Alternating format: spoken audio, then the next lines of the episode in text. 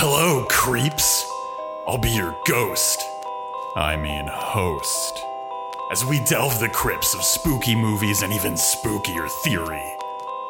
Welcome to Horror Vanguard. You probably haven't heard of this. You probably haven't heard of this film. So uh, it's really important then that Ash just lays it all out for us and tells us exactly what Die Farbe is all about.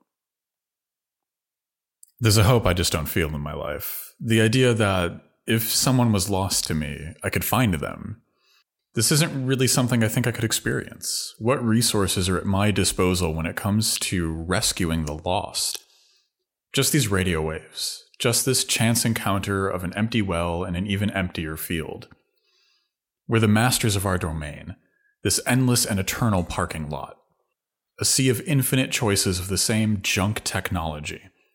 Everything is so meticulously timed and spaced as to ensure that we're always arriving on our last leg and starting on our last breath. Our entire culture is premised on generating a garbage heap and not recognizing that we stand knee deep in it. Outer space was once the nexus of hope and fear, a place where humanity turned to imagine a future amongst the stars and all the wonders and strange threats that must wait beyond our touch. Now it's just a cloud of for profit junk.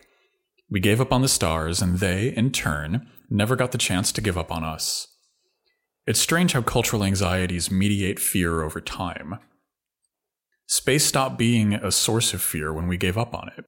Spaceborne horror has become more about a failure to expand infrastructure than an encounter with the unknown and unknowable.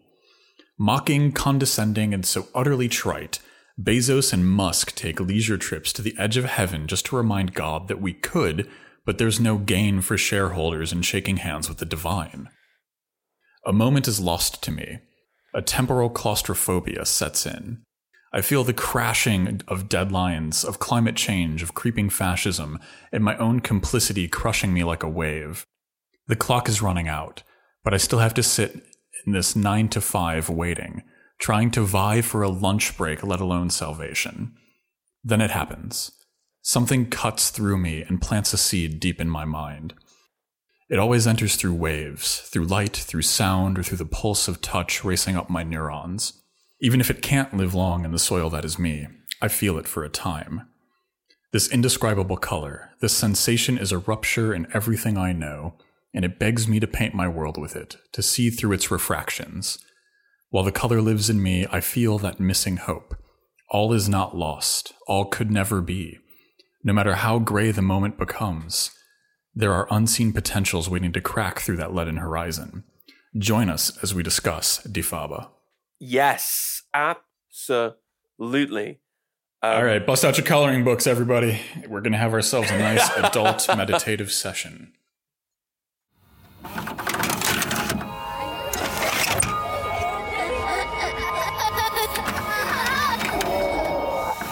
and it's and it's and it's that kind of way of reading it where you kind of think about it in the context of the family that makes me think that so much of uh, so many of the symptoms here are are symptoms of kind of mental health issues and, and trauma.